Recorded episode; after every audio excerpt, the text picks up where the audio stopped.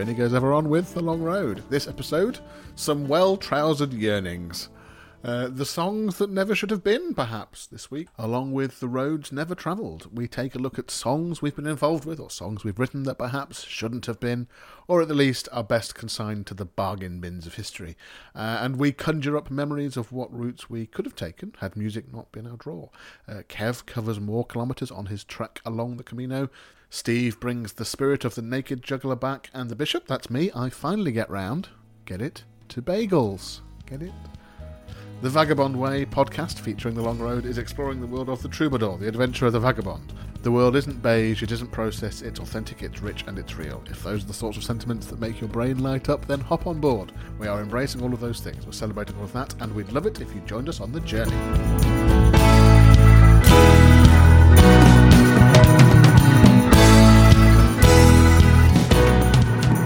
Greetings, I am Chris the Bish Leiden. Welcome to the show. So, what is going on in the land of the long road? Well, as you'll hear more about in this show and a little bit next week as well, uh, we got to do a live gig together, the three of us. Um, live streamed out into the internet land. Um, it's up on our YouTube channel, youtube.com slash the long road band, uh, and Facebook page, uh, facebook.com slash the long road band UK. If you want to have a look see, um, it features five brand new songs, never performed before songs, plus uh, a bunch of others from our American Wilderness Odyssey album that's been out for a few weeks now. Um, the brand new songs are starting to come out on the Spotify, etc. as well. Uh, Washed Away and Something's Gonna Change are out now, um, and the final two, Down Here at the Crossroads and This Strange Motel, are coming out very soon. So, I mean, it was superb to be able to perform again as a band. It's been over a year since we last did it. Um, although it was weird to be performing to a basically empty room. Um, sort of the weird sense of talking into the void that I get when I'm on a, a Zoom call, or indeed sometimes when I'm recording these bits for this podcast. um, but amplified a, a hundredfold when there's there's three of you bashing away at this music in an empty theatre. Almost a bit spooky, really. Anyway, uh, we're thrilled that we'll be performing live again in just over a week at the Festival of the Artisan, uh, alongside some of the best in UK acoustic musicians.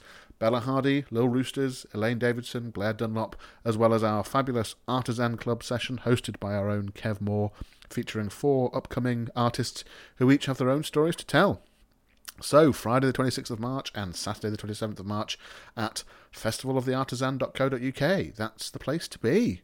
All live streamed worldwide. You can still get hold of your virtual backstage passes to get access to exclusive videos from the artists, signed merchandise, discount codes with our sponsors, and much more.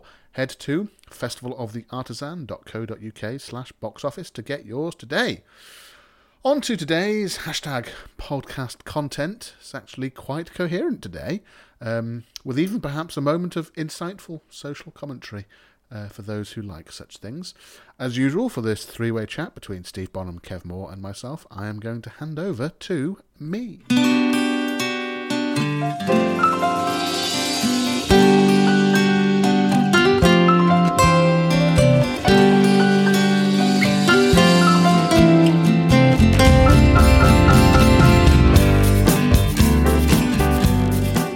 Greetings, you join the long road as we are together again for another of our three way chats. Uh, thanks to the, the wonders of the internet. We've got Steve at home in Derbyshire. Hello, Steve. Pajumbo!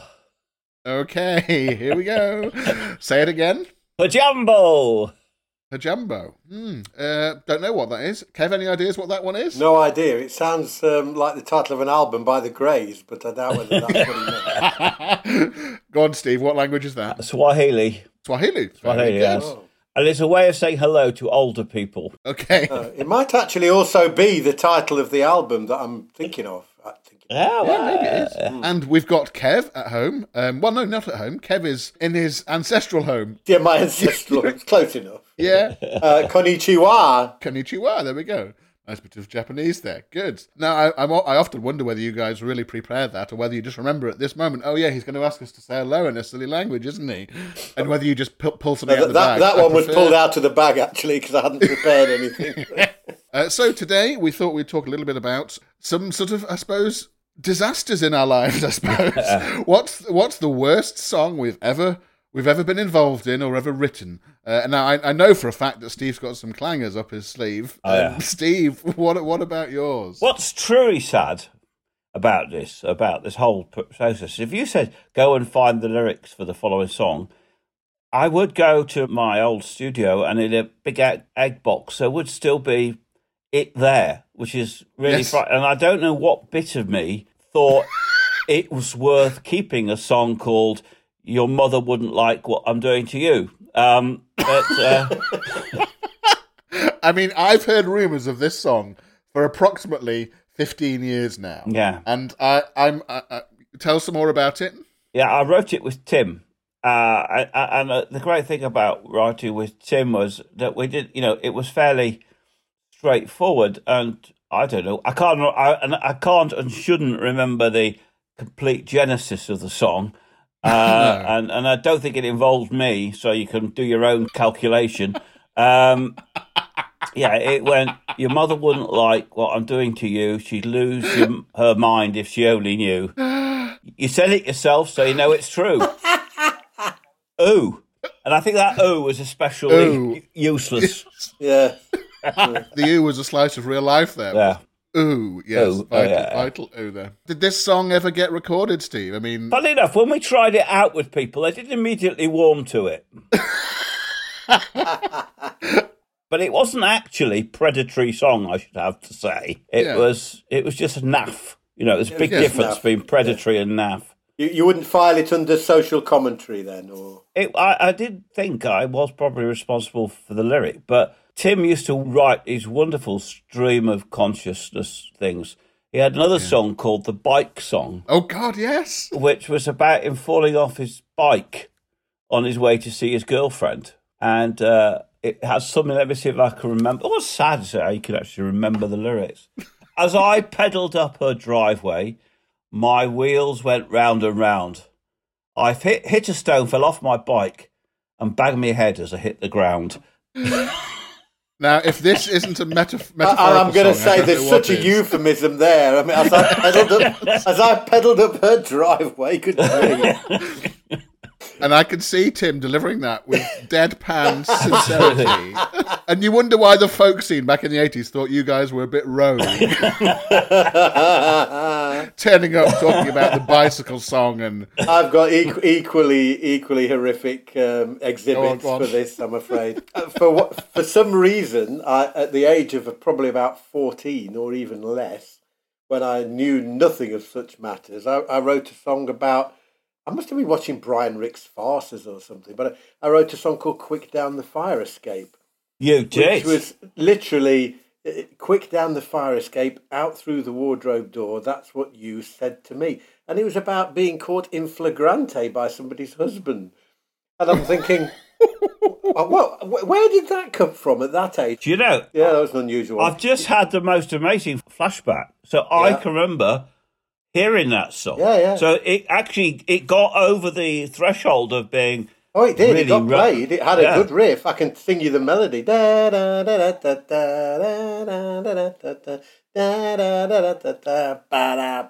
yeah. There's a few songs, the well trousered yearnings of the teenage boy there. Absolutely, there? yes.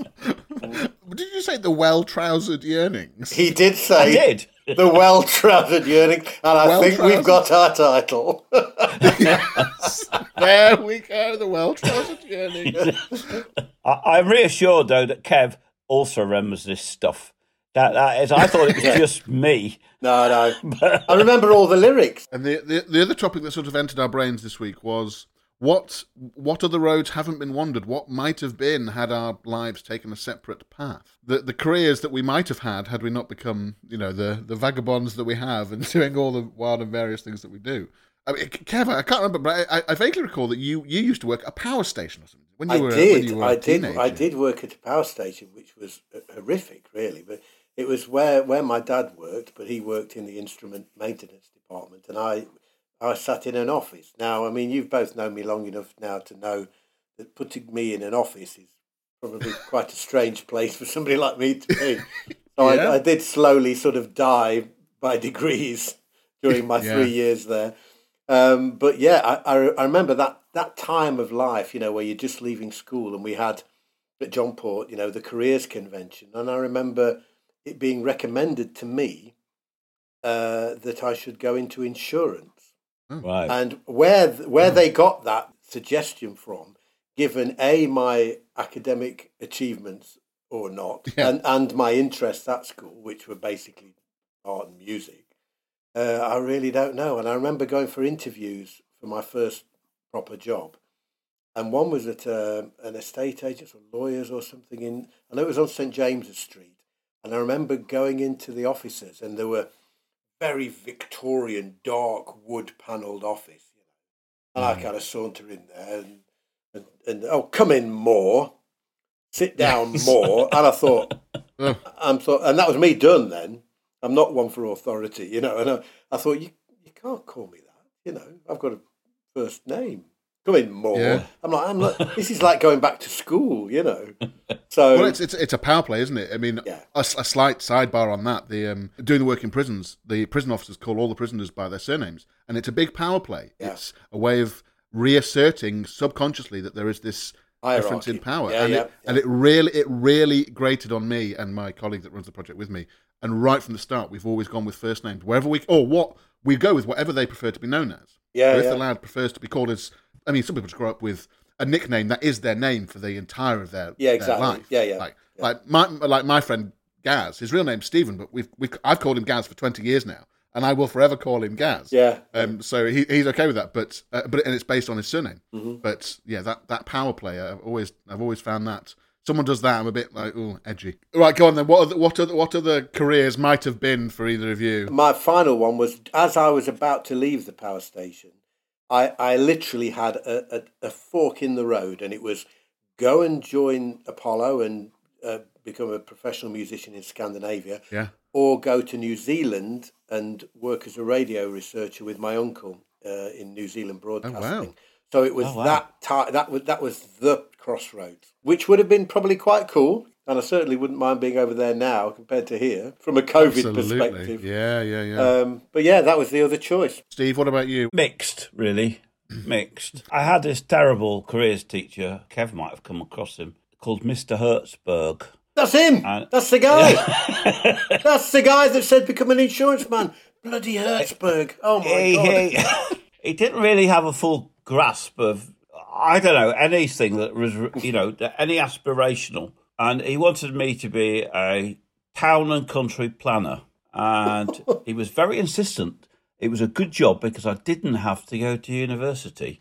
Talk about keeping people in their place. Yeah. Good grief. But then you know, I became an ice cream man, uh, and then I then I sort of I went off to America and I did this kind of weird six seven months there, hanging out in California. And when I got back, I had no idea what I wanted to do. But the government gave me a job. You are just the person we need at co- the Cooperative Wholesale Society, uh, a stock accountant. Right. And Oh. uh, so I, I went to work for the Cooperative Wholesale Society, and we used to distribute seeds and things. And in my case, uh, there was a big push on potatoes, and it all came to a rather sticky end because um. I misread.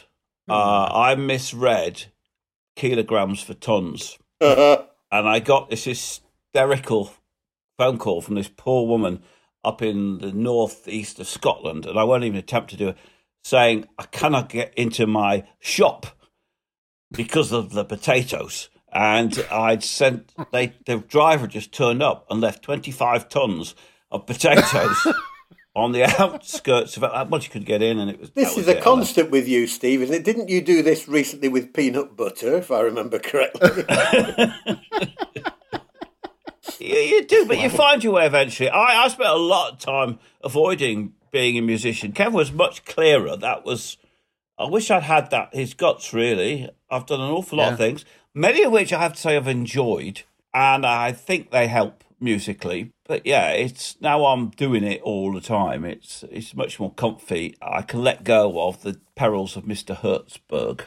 I mean, the other thing about Mr. Hertzberg the the now uh, very very eminent professor of history at Emory University in Atlanta, who was also in our school, was strongly recommended that he should not go to university and become a quantity surveyor. Yeah. There you go. That was the days. It always gets the most boring job. My dad did it. It wasn't boring. Uh, but then again, he probably did it differently to most corn surveyors, knowing him. I, I have, to quote um, Monty Python, did he do it via lion taming? Probably.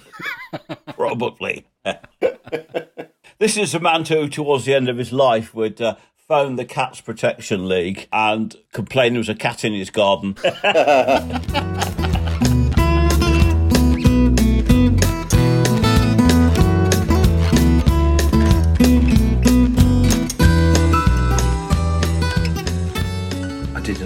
Gig last week, not on my own, but with, with the gang, with the boys, with the Long Road. How special was that? On stage, with lights and microphones, no audience, of course, just a dark space and three or four sets of eyes staring out of it. It was a strange experience, very odd. But the second we got the countdown to go live for the online broadcast, something came over me. I felt alive. I felt in myself. I felt the words tumble forth in my usual jumbled up, mixed up way. I was in another place again. And that's odd. I'd forgotten that magic. You see, deep down, I'm an introvert. I find being socially gracious difficult. But then I'm not alone. It is quite astonishing the number of actors and performers who regard themselves as introvert or very shy. Extraordinary. Lady Gaga, Beyonce, Julia Roberts, Meryl Streep, Clint Eastwood, Harrison Ford. Some of those watching them being interviewed on something like Graham Norton, I can spot that. I can spot that slight desperation in their eyes of the messiness of the social situation around them, a longing for the script, for the line between performer and audience, for the dependability of the director. Why are so many actors introverts? I guess the usual answer is they're attention seeking. They like to be the centre of attention. I've always thought that was a lie. I've always thought that is cannot be the reason that people perform. I know, I think for introverts in particular, it's a way over the threshold into being truly who they are. It's about letting go of stuff, letting go of inhibition, letting go of how I should be, and devoting yourself to the moment. Of course, this seems counterintuitive, almost contradictory. Playing a part is a way to be yourself. But watch Tom Hanks, who, a self declared introvert, run through his many accents and imitations and jokes and creating a space inside him thereby to be Tom Hanks. You're silencing the inner critic, turning down the inhibition. You're not having to fight the extroverts for airtime. You're not having to cross the line into unstructured space where anyone can say or do anything, a place where you feel you have to break in. To perform is to liberate yourself from this holding. It's a letting go. Actually, some psychological research says if you ask an introvert to act happy, to put on the cloak of happiness and be, as it were, somebody else, they actually are happier. A while back, I wrote a song called The Naked Juggler. It's about that stepping over the line to perform something we have done time immemorial for our betters. And we're faced with the problem of keeping our balls in the air and our vulnerability well hidden. It was good to be back. He's the naked juggler, lost his tricks and entrances, an idiot in role. He's the fool out on that highway, smile and desperation completely out control. She's the clown upon some thin ice, in immediate present danger of completely falling through. Applause was never what she asked for. She loved to lead the circus, embark on something new. We'd never say it should end this way. Afraid to go, don't wanna stay. Put your makeup on, you can't go wrong if you sing, sing, sing sing this song with a chorus in a burlesque show in painted grease and powder, singing out a tune. Stage school soldiers without generals, afraid of smoke and mirrors, the harlot and the loon. We'd never say it should end this way. Afraid to go, don't wanna stay. Put your makeup on can go wrong if you sing, sing, sing, sing this song.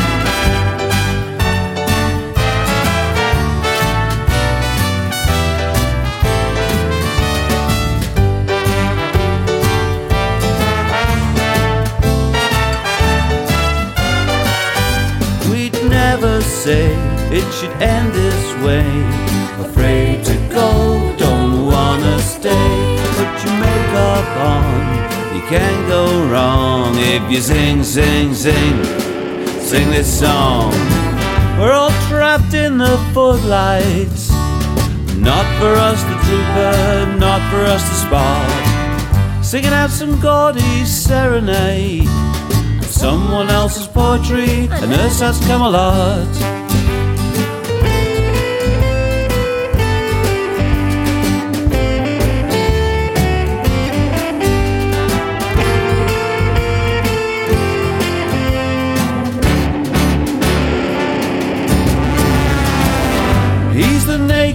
Juggler. Lost his tricks and entrances, an idiot in roll. He's the fool out on that highway. Smile and desperation, completely out control. He's the naked juggler. He's the naked juggler. He's the naked juggler. He's the naked juggler.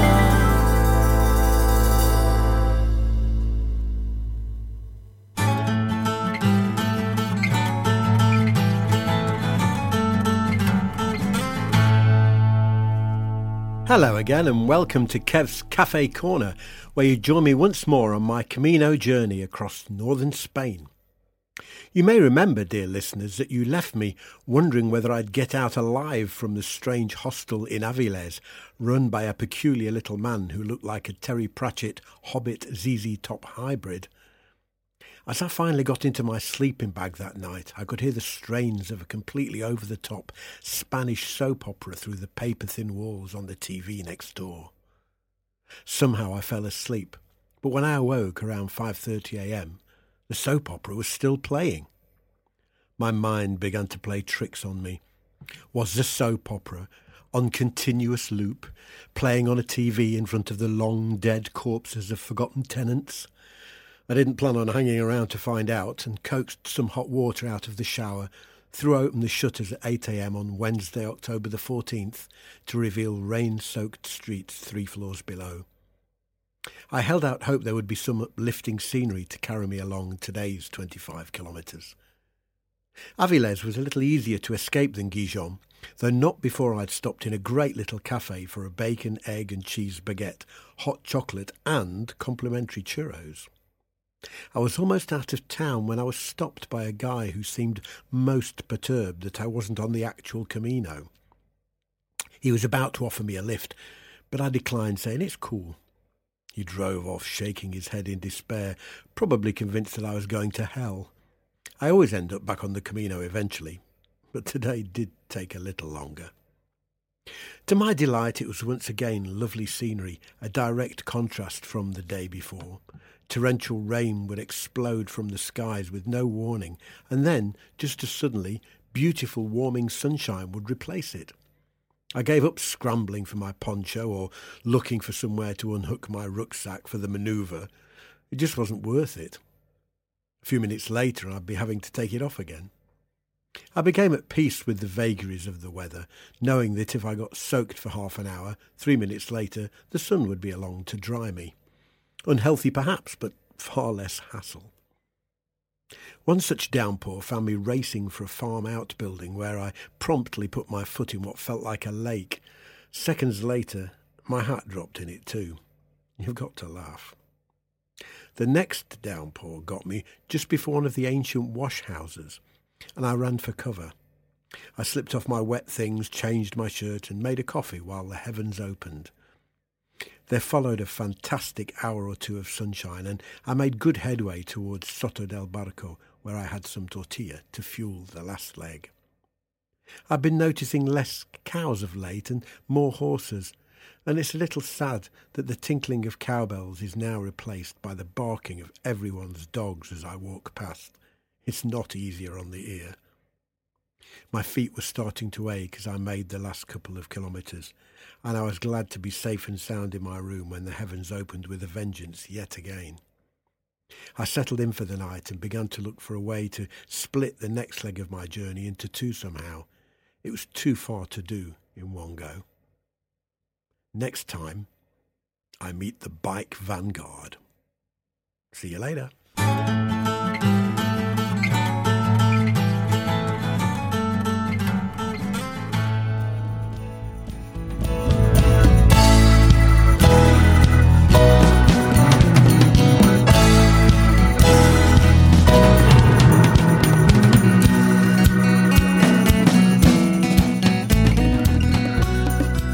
I've reached Marvel Cinematic Universe levels of teasing and story arc with this Bishop's Daily Bread entry this week. I can't even remember when I first said I was going to explore this avenue, uh, but it was a while ago, that is for sure. So this week I have experimented with making bagels for the first time. Now, I'll be honest, I, am not 100% sure I know exactly what a proper good bagel should be. I think I've had one. I remember when I was in New York many, many years ago, uh, I thought, well, I've, I've, got to have a proper bagel, haven't I? Um, and quite intimid- intimidating was the um, was this particular bagel shop as well. It's the sort of place where you were kind of expected to know the exact, precise syntax of your order. Uh, and if you didn't, you were basically holding them up. Uh, there was a queue, um, and that itself reminded me of the sandwich shop at the the precinct at Manchester University, where you just had to know that your opening statement to the sandwich maker was large white or small brown, please. Um, you you picked that up in the in the line in the queue if you were sensible. Woe betide you if you didn't. Anyway, so I've probably had a real proper properly made bagel. Um, there's a certain chew to them, and perhaps not so much of a crunch to the outside. Chew seems to be the overriding adjective that floats around re bagels. Uh, now, when I've seen them made on TV, on Bake Off or whatever, there always seems to be some weird alchemy going on, which I do not understand. You know, you make the dough, and as far as I can see, a fairly sort of usual bread dough. I I just went for plain white bagels as my first attempt. No need to sort of over overcomplicate things. I feel. Um, make it, leave it to rise. Divide it into balls. Now here is where a sort of divergence happens, perhaps in the sort of approaches. The recipe I had said you you get your dough ball, then you poke your finger through the middle of the dough ball and then stretch it out to to form the ring. Forgive me while I just edit out some childish sniggering at this point. So uh, this I duly did, um, you know, finger through the ball. Um, other recipes, I'm sure I've seen them roll out the dough into a into a long sort of thin log and then hoop it up and massage the joint together. Anyway, um, the dough balls had been ringed they were resting. Uh, now the bit that puzzles me 100%. You know, you get a pot of boiling water, a couple of tablespoons of bicarbonate of soda in it. What? And then you boil the bagels for a minute on each side before you put them in the oven. Like, what does this boiling bit do? What happens here? The recipe suggested this is what makes the chew happen. It's a mystery to me. Anyway, my bagels boiled uh, and then baked, uh, and they, they turned out a, a, fair bit darker than I was expecting. Actually, the um, and the skin wasn't the sort of smooth skin I was expecting. It was much rougher. Um, I'm not 100% sure that I've got it totally down, but they, they cut well. A bit of crunch to them, which I like. Don't know if it's traditional or not, but I liked it. Um, and indeed, they did have a bit of a chew to them. Um, so I'm pretty pleased, really. A nice first attempt. Uh, and perhaps now I can finally get some sleep at night, as I no longer have this nagging feeling that I'd been neglecting my faithful Bishop's Daily Bread audience. You at home can be at peace. Bagels have been made.